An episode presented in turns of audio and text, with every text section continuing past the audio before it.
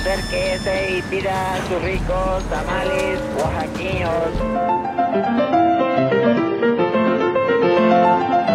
¿Quién dijo que la historia de México no podía contarse de forma entretenida?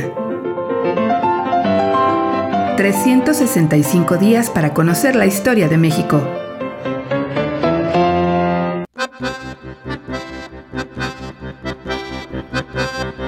Viernes. Circo, maroma y teatro.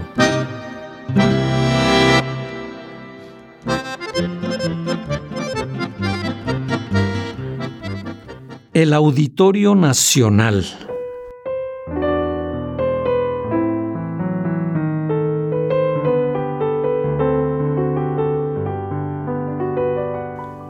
Con su sonrisa colgate, su buena animosidad y su buena dosis de autoritarismo, el presidente Miguel Alemán seducía a los mexicanos. De 1946 a 1952, llevó los destinos del país por el camino de una modernidad que no se había visto desde tiempos de don Porfirio y dirigió a la nación hacia la industrialización. Muchas obras públicas se realizaron bajo su administración, algunas de las cuales parecían mera ocurrencia, surgidas de un arrebato, de un capricho o de algún sueño, e incluso de algún momento emotivo que ayudaba a transformar la realidad. Inaugurado en 1952, el Auditorio Nacional nació de una ocurrencia. El proyecto original no estaba encaminado a la construcción de un magno recinto para dar cabida a lo mejor de los espectáculos y las artes, sino al deporte hípico. Para muchos parecía un capricho presidencial, considerando que el Palacio de Bellas Artes era, por mucho, el mejor teatro de la capital y daba cabida a la música, la ópera, las exposiciones artísticas, etc.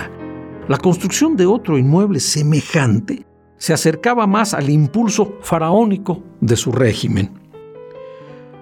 Pero Alemán, Alemán se había emocionado notablemente al recibir la noticia de que el coronel Humberto Mariles, con su caballo Arete, había obtenido una medalla en los Juegos Olímpicos de Londres en 1948. La presea dorada detonó las fibras sensibles del presidente, quien vislumbró que la equitación podría ser el nuevo deporte de todos los mexicanos y sin que nadie lo limitara, ordenó la construcción de un centro dedicado exclusivamente a espectáculos hípicos. Desde luego, pasada la euforia olímpica, el gobierno se percató de que el tema de la equitación solo era del gusto de una minoría dentro de la sociedad, por lo que el proyecto fue replanteado y se propuso que la construcción fuese un centro para actividades culturales, espectáculos, reuniones multitudinarias y otros deportes. Y aunque no estaba concluido, Alemán no podía darse el lujo de entregar el poder sin haber inaugurado una más de sus obras. De ese modo, la noche del 25 de junio de 1952, el Auditorio Nacional fue inaugurado con un evento que no le decía nada a la mayoría de los mexicanos.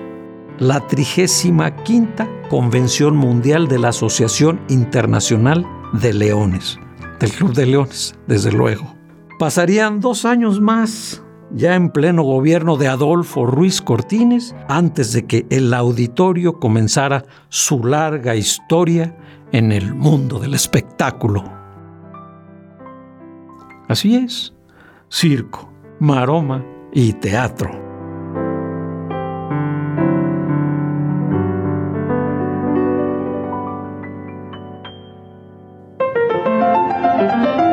...365 días para conocer la historia de México. Esta es una producción de Radio Universidad de Guanajuato y la Dirección de Extensión Cultural en voz del Teatro Universitario. Serie basada en el texto de Alejandro Rosas, 365 días para conocer la historia de México.